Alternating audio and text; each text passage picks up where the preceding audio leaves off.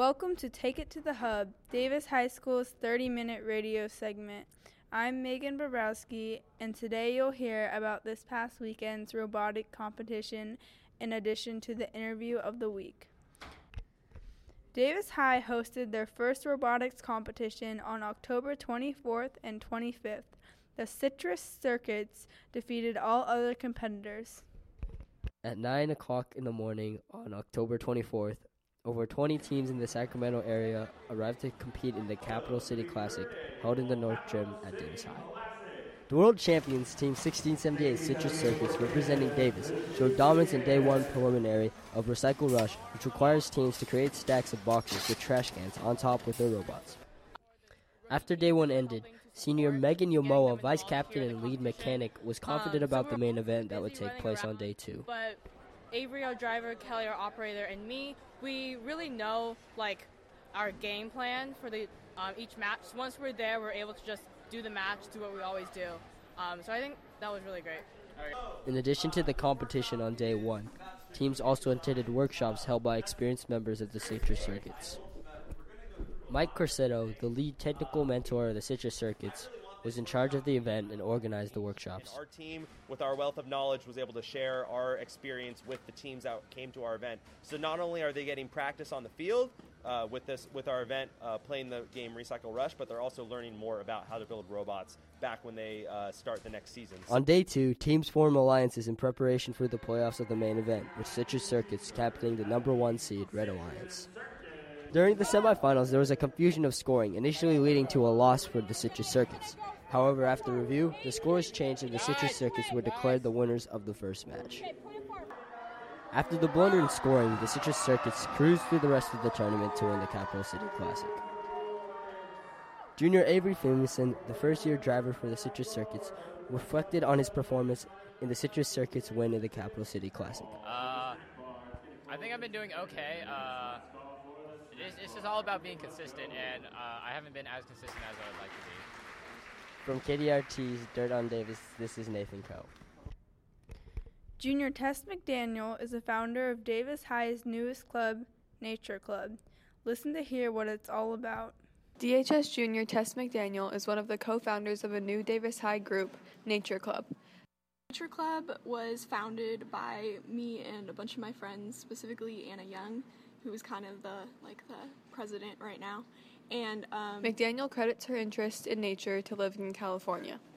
I mean, it's really cool that here in California we have so many different types of landscapes. So we have the beach, we have Tahoe and the mountains, and we have all sorts of different environments. And so we really enjoy being out in nature and just trying to experience everything. It's kind of cool because I think Nature Club sort of connects to a lot of the classes we have here at DHS, Environmental Club and Zobot, and I'm taking biology right now. So I think that's cool that it really does connect to kind of some of the environments we're learning about in biology. McDaniel helped start Nature Club as a way to share her passion for nature with like-minded people. We started it, we went on a hike together, and we were talking about how much fun it would be to do this all the time and to kind of meet new people who were interested in the same thing. And so we thought it would be really fun to start a club where we could kind of branch out and meet other people who are interested in nature and in hiking and being outdoors in general. McDaniel's goals for Nature Club are to get more people interested in exploring nature and to learn new things about the world around her. So Nature Club is just going to be kind of a fun, chill way to spend lunch on Tuesdays. It's also going to be a way to organize hikes and other just kind of outdoor events that we're going to do on the weekends outside of school. Nature Club meets during lunch on Tuesdays in L27. For BlueDevilHub.com, this is Hannah Wyman.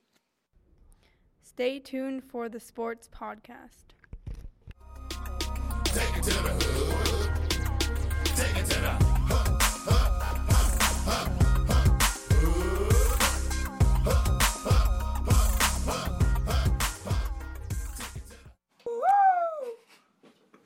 Hello and welcome to Take It to the Hub, Davis Senior High School's #1 sports podcast. Number one. I am your host, Owen Yanker. Alongside me, as always, is Will Bodendorfer and Dylan Lee. And welcome to episode 3. I can't believe we made it this far, but haven't been canceled yet, so we're just going to keep going. We're still going. All right. So we're going to go right into it. Our first topic for today's podcast is the National Basketball Association starting their season today. So let's start out with... I'm sure Dylan has some kind words to say about the Clippers. Well, as surely as the sunset, I've got my annual pick for the NBA, and I hope to not be disappointed early in the playoffs this year again. Kind of a theme. You and your Clippers. Well, that's a matter of opinion. We've got a really strong, updated Clippers lineup here in the West, ready to take things away from the elderly Spurs and overrated Warriors. Chris Paul's coming back, best point guard in the NBA by a country mile. Okay. Then you've got JJ Redick, three-point sniper, one of the finest shooting guards. What do you think about the addition of Lance Stephenson? You already have Josh Smith, who basically has lost you games. Now you throw in another. I don't think Josh Smith is really negative. He's actually a good player. He's surprisingly a decent shooter. He's a good player, and I'm really excited to see what he's going to bring to the team. But Lance Stephenson is someone who I'm actually very excited about. I'm actually really happy about this. I think he's eventually going to take the starting job at small forward if he doesn't already have it going into the season. He's a really talented player, and he showed a lot of that potential with the Pacers before having not as great of a season last year. He is known to blow in people's ears, which is something. It's always a positive. I like his style of blowing in people's ears. That's how you should play the game. Exactly. That's good old fashioned. That's how I was raised. That's how you play basketball. That's exactly right. Going off the Clippers, my hot take for the Clippers this year is that they're going to lead the NBA in technical fouls. I agree. There's no way they don't. Chris Paul, Lance Stephenson, Blake Griffin. I mean, DeAndre. Yeah. There's no way. They lead the NBA in technicals and also wins, though. That's my prediction. Okay. I also feel like maybe they might just sign Rasheed Wallace just off the bench or off the waiver wires to just get a few more technicals. Might as well just go all in. Yeah, if they're going for it, they may as well go for the record. Yeah, might as well add on, yeah. As for me, obviously, Warriors fan, successful season last year. A lot of people called it lucky. I'm excited to see... Hey, Will, it was lucky. Yeah, exactly. There we go. I'm excited to see, how this team's going to fare against some increased competition in the West. Dylan mentioned the Clippers already. Obviously, they kind of loaded up this offseason. And then, obviously, the Spurs getting LaMarcus Aldridge, I think, was a huge addition, and David West for a really good contract. So that's going to be, I think it's going to be great basketball out in the West. Obviously, the East is going to have the Cavs, but I think the West is really going to be the conference to watch this year. But now we can go into our dark horses because that's what everyone really wants to hear. Right. So yeah, let's start with Dylan. I want to hear your prediction for your dark horse candidate in the NBA this season. So as many may know, I'm a big fan of the Spanish wonder child, Ricky Rubio, one of the best players to ever grace an NBA court in recent years, I think, recent memory. I can't agree with that. Most talented. He's also often injured. He's got a great skill set, out there. He's a great point guard. He's slippery as all hell, hard to stop out there. And I think he can lead the Timberwolves to at least a playoff run this year. Okay, I can see that. I mean, I think it's a really young team. However, I'm going to go with the Hornets, real dark horse here. I don't know. I kind of question the drafting of, Zeller and Kaminsky. I don't know. I wasn't a huge fan of that, but I think... Yeah, not often you take two white guys. Yeah, no, really. It's just... Yeah, no, I agree. I mean, they have Jefferson in the post, though. They got Kemba Walker. I think he's going to have a breakout year. You got Jeremy Lin coming off the bench. I think he'll play well, too, and I think this team could snag like a... In the weakened Eastern Conference, could probably snag like a 6th seed if they play really, really well. All right, and I'm going to keep it local. I'm going to go even more dark than the Hornets and Will. I'm going to take the local team, the Sacramento Kings, as my dark horse candidate. That is as dark as it gets, my friend. It is very dark in Sacramento. I mean, I feel like... Does that stadium even have lights? I'm not sure. I know the roof leaks. The team has potential to be great. I mean, we'll see what happens with Rondo. Obviously, Rondo, Cousins, Carl, not... personalities that are you would expect to gel right off the bat, so we'll see what happens there. I heard they got offered to join the WNBA. That would be... did you hear Charles Barkley said that the Lakers are the 4th best team in California and would have been the 5th if the Los Angeles Sparks WNBA team was playing in season. So definitely a shot at the Lakers there. So keep an eye on the Sacramento Kings. They're going with a big lineup this year with Cauley Stein, Cousins, and they also added Willie Trill. Man, what a nickname! He's awesome. And then Costa Kufis, they added him in the off season. So. Size means absolutely nothing when your ears are being blown to smithereens by Lance Stephenson. Yeah. All right, so we're going to head right on to our next topic, which is the World Series, which starts tonight between the Toronto Blue Jays and the New York Mets. So, Dylan, let's hear your take on that. Yeah, so I'm going to go with Mets in 7. I think the Mets' rotation is looking a lot stronger than the Royals right now. The Mets have... the Blue Jays, you mean? You said the Royals. I'm sorry. You're bright I'm blue wearing, yeah. Royals jersey, which suddenly procured Will out of nowhere. It is a, you know what? I'm not a huge... It's a Bo Jackson jersey, actually, yeah. which right, is why I'm wearing it. But anyway. You know what? Keep it to yourself. Yeah. So the Mets... I think we've actually been over this Royals jersey last year. Yeah, no, yeah, probably. Yeah. So the Mets have... an ace and probably the best pitcher, one of the best pitchers in the National League right now, Jacob deGrom. He's been looking amazing this postseason. This year's Madison Bumgarner, although a poor man's version if I do say so myself. You've got Matt Flow's Harvey. There, though, right? Matt Harvey, another ace. That's two aces so far. You got Noah Syndergaard, who was one of the best prospects in baseball, came up recently, and he's been pitching very well, and he's shown a lot of potential, and I think that should really pan out starting now in the World Series. This is his moment. And he's going to break out right now. So the Mets have a clear advantage in the pitching category, and I think Harvey, DeGrom, and possibly even Syndergaard could all go twice in this series, especially if he goes to 7 games. That's going to be a big difference maker. And then in the lineup, you've got obviously David Wright, one of the most consistent all-stars in the MLB. Who is coming off injury, though.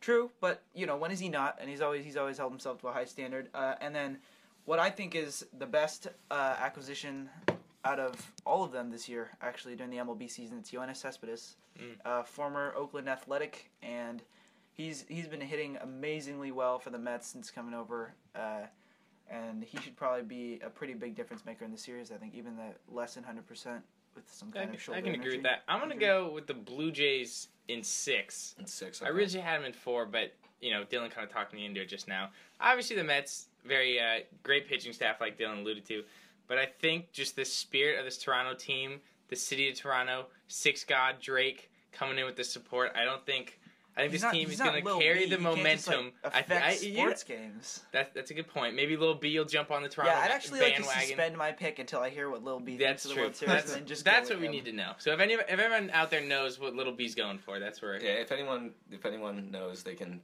email us at Ticket to the Hub. Lil B, feel free to email us as well. What is the email? Ticket to the Hub. Ticket to the Hub at DHS. At DHS. Ticket to the Hub DHS at gmail.com. There you go. Hit us up. Owen, what about you? So I'm going with the pick that Will shied away from. I'm going to take the Blue Jays in 4. Wow. Edwin Encarnacion, Jose Bautista. I don't care how good this Mets rotation is. They can't be stopped. Those balls are going to be flying straight out of these stadiums. And Edwin Encarnacion is on steroids. I just like to throw that out there. That is also something I'm not opposed to in Jose Bautista is on steroids. Blowing in people's ears, shooting up. I mean, if you got to win, you got to win. Yeah. I do respect his bat flip, though. That was a sweet bat flip. That was sweet, man. That was... Just seeing that picture is what made me want them to win. Did the Mets do anything cool like that? Probably. I'm glad we have such an esteemed staff of experts. Cool pictures equals win. All right, next thing I want to know: what is your World Series MVP prediction? Ooh. Well, like I said, I think it's going to be Cespedes. I think he's going to hit probably like 4, maybe 5 home runs. Wow. Okay, that's a lot. I think he's going to be the difference maker in at least 2 or 3 games. If not all the games, you know, indirectly, but directly in a couple of games. He's one of the best players in the MLB right now. I'm going to go with Bautista. Okay. Obviously the easy pick for the Blue Jays, but I think he's kind of the heart of that team.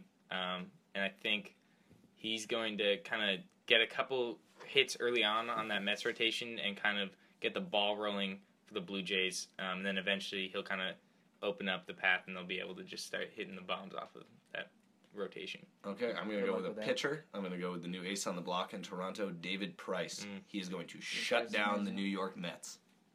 Well, that's not true, but okay. And that is my prediction. All right, moving on, we're going to talk about high school football. This week, Davis High is taking on Grant, day before Halloween. What's your thoughts? I mean, usually powerhouse. Grant usually comes out of this conference. I mean, I think was it last year they played Folsom. Obviously, got killed by Folsom, but everybody does.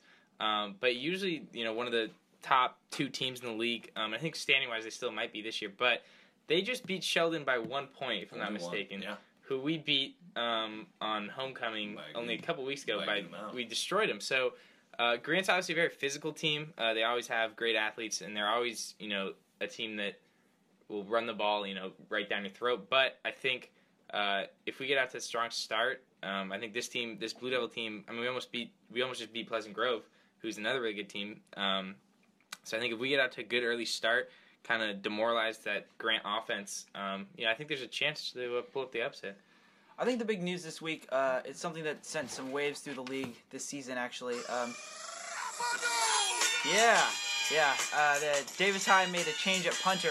Our very own. It's been long due. Now the infamous, perhaps, DHS punter will now take the field on fourth down. Our very own Owen Yanker is now the starting punter for DHS. I think that could be a big difference. Field position is always key in football, and with great punts come great responsibility. Yeah, Owen, what are your plans? I don't know that much about this DHS punter character, but I've seen some game film. I mean, he looks like he's pretty into the game, so I think he's gonna definitely add a boost to the special team. What's your prediction for your first punt? First punt. I mean, obviously, it's going to above 60, right? It's got to be at least. If it doesn't land on the one, it's a failure. That's all I'm going to say. I would expect you to pin it inside the 5 no matter where you are in the field. Just pure adrenaline. I expect nothing less. Maybe even puncture the football, which... Probably, yeah. Yeah. I would... Yes. Exactly. Also, is actually looking to obtain a permit for... launching footballs on this football might leave Friday the stratosphere week, because the hang time for DHS punter is off the charts. Okay, we're now going to move on to our game. Oh, the final segment. Here we go. So we have a new game. It's a little festive for the month of October. It's called Trick or Treat. There we go. So I'm going to throw out a topic, and you're either going to say trick or treat, depending on whether it's good or bad. Now, I might get a little confused here, so you might have to remind me. Trick is bad. There we go. And treat is good. Okay. You got that, Dylan? Yep. All right. So we're going to go right in. We're going to hop in our first trick or treat topic, Kobe Bryant. Dylan, what do you think? Kobe Bryant's a trick, man. He's a real trick. I can't stand that guy. You know, he's not even a top 3 guard in the Los Angeles area. You've got Chris Paul, better than him. Oh, God. You've got JJ Redick, better than him. Okay. You've got Jamal Crawford, the slippery beast himself, better than him. Are you going to say Austin Rivers? No, I was actually... I'll put Kobe, slot him in there right above Austin Rivers. It's a tie. It's actually very close, but the tiebreaker is that Kobe Bryant does have a history of being, you know, all right at basketball. Austin Rivers does not. But yeah, Jamal Crawford shoots better... when he's got guys hanging off him, he's a really clutch shooter. I really like him. Well, sorry, I got sidetracked there. I would say I'm going to agree with Dylan and say trick, not for the same reasons, because I don't agree with any of those rankings. Same accurate reasons. But I think this last year for Kobe, I think people are kind of envisioning it as like his kind of like a Derek Jeter year almost, where he kind of goes around the league or whatever. Right. But I mean, this Lakers team is really in the rebuilding mode. There's no way they make the playoffs this year, especially in the conference they're in. So I think it's just. I guess it's time for him to pad his stats maybe, get some records, but I don't think it's really a meaningful year by any means. Okay, I think Kobe's going to get the triple crown for taking it to the Hub Trick or Treat segment here. I'm going to go trick also. Kobe's gone from breaking ankles to broken ankles. He's sad. Bars. He is old, and he is fragile, and I don't think he stays healthy the entire season. That's DHS punter's Kobe Bryant diss track will be dropping sometime in the next month. It's coming. Get ready. All right, our next topic is going to be special teams in college football. And this is because, as you guys know, 2 weeks ago Michigan lost off of a botched punt, and just last week Florida State got upset by Georgia Tech off of a blocked field goal. And we all know what happened in Auburn, Alabama last year. So, Dylan, what do you trick or treat on special teams? In college? I'm going to call trick on this one again. You know, they're always talking about college kickers, how they're just not as good as in the NFL. They're just not. They're not real kickers. They're not real football players a lot of the time. Okay. Even on some of the best teams. That's not you. You're just saying. You're sitting next to a punter here. And no, I'm a big fan of DHS punter. I'm a big fan. Okay. Thank you. Just a lot of them don't have what it takes to be playing at the highest level like what they are. They're not necessarily athletes in the same way that quarterbacks and running backs are. Just on these teams specifically. Are you freaking kidding me? It's not a knock on kickers in general. I'm gonna say treat, but almost for the same logic that Dylan had, I think the fact that you have worse kickers and worse punters makes the college football game more enjoyable because you have, I mean, like, no way in the NFL kicker's going to miss a field goal. I hate talented athletes. What I'm saying is it makes the game more interesting because, you know, in the NFL, nobody's going to miss a field goal under 35 yards. Well, you should just watch the Jaguars all the time if you're such a big fan of garbage quality plays. Okay, they won last week, my friend, 34-31 against the Bills. But I think it adds some excitement to the game, the fact that you really never know what's going to happen. And I also want to give a shout-out to the Penn State kicker. I think he's about 5'9", 320 or something. He's a large man. He's big. Putting his all out there. What about you? All right, special teams. I just want to point out that a part of me just died when Dylan said... I could see it. Kickers and punters are not athletes. That's not what I was saying. No, you know what? You said it, and a part of me is gone, and I don't know if I'm going to be able to get it back. This might be the last episode ever. I just want you to know that you hurt me. And, I don't know if I can come back on this podcast anymore. Because I'm not apologizing. You might have a new host next week. I'm just saying. Okay, well, now... But special teams are a treat. There you go. They are extremely undervalued by people like you, Dylan, and I don't know if there's any more I can say. Well, now we'll move on to number 3, Joe Flacco. Obviously, not in the best situation right now. The Falcons are 1-6, if I'm not mistaken. They just got destroyed last night by the Cardinals. Ravens. Right. Call me a negative Nelly if you want, but I'm Trick again.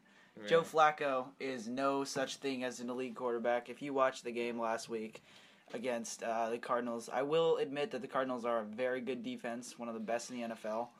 But Joe Flacco does not have what it takes to, I guess he has already won in the NFL. But it wasn't a product of him. It was the team, the rest of the team.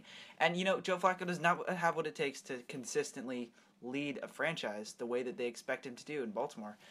And it was very apparent by his pick. That was just an absolute panic throw at the end of last game. And that's the second time that's happened this season for him in crunch time. Oh, yeah. Also it's become expected. Well, actually, there was a report there that the play calling, how they send in through the helmets, that got busted on that last drive. So basically, he was going on his own. Exactly. But, at the same time, if that happened... If you're an NFL quarterback, you can't let that happen. If that happened to Brady or Manning... He just assumed that his coach was going to say, throw a poor pick in the middle of the end zone to lose the game.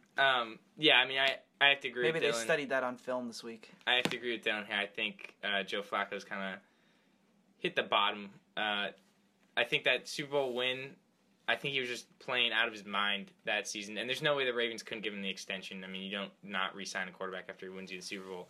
But I think they're kind of really in a tough position now where they would ideally want to try and rebuild, but his clock's kind of running out, so maybe, I'm sure his stock's super low, but maybe trade him to the Texans or somebody that need a quarterback, and then maybe still see value in him.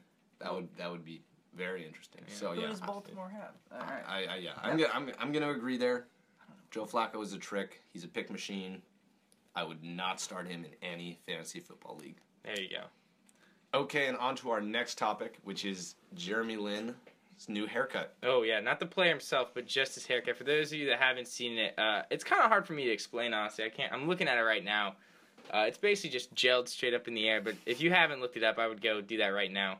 Dylan, what are your thoughts, overrated, underrated, on that new cut? I think it's a real treat for people who are a big fan of those toy trolls, the ones that you can put their hair straight up. Those things. It looks remarkably similar to that, or maybe like Jimmy Neutron. You remember him? Okay. Yeah, very Jimmy Neutron-esque. Because it's a real treat for people who want a little throwback to their childhood and are missing watching on TV, perhaps Jimmy Neutron or those little trolls play around. But for anyone who has actual respect for the game of basketball and for just hair and headbands in general. Just as a pretty avid headband expert myself. Yes. Yeah, I'm actually really against Jeremy Lin's entire use of the headband. Oh my god. Yeah, I'm gonna say that we just pulled another picture. Absolutely awful. I'm gonna say trick because while maybe it looking gelled looks semi normal, when the hair is ungelled, it comes down to a bowl cut of sorts. It is strange.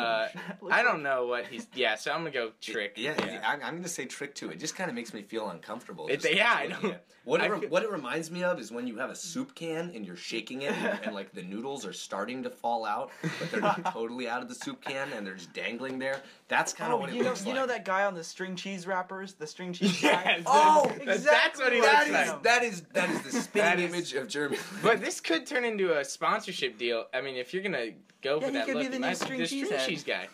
Well, there you go.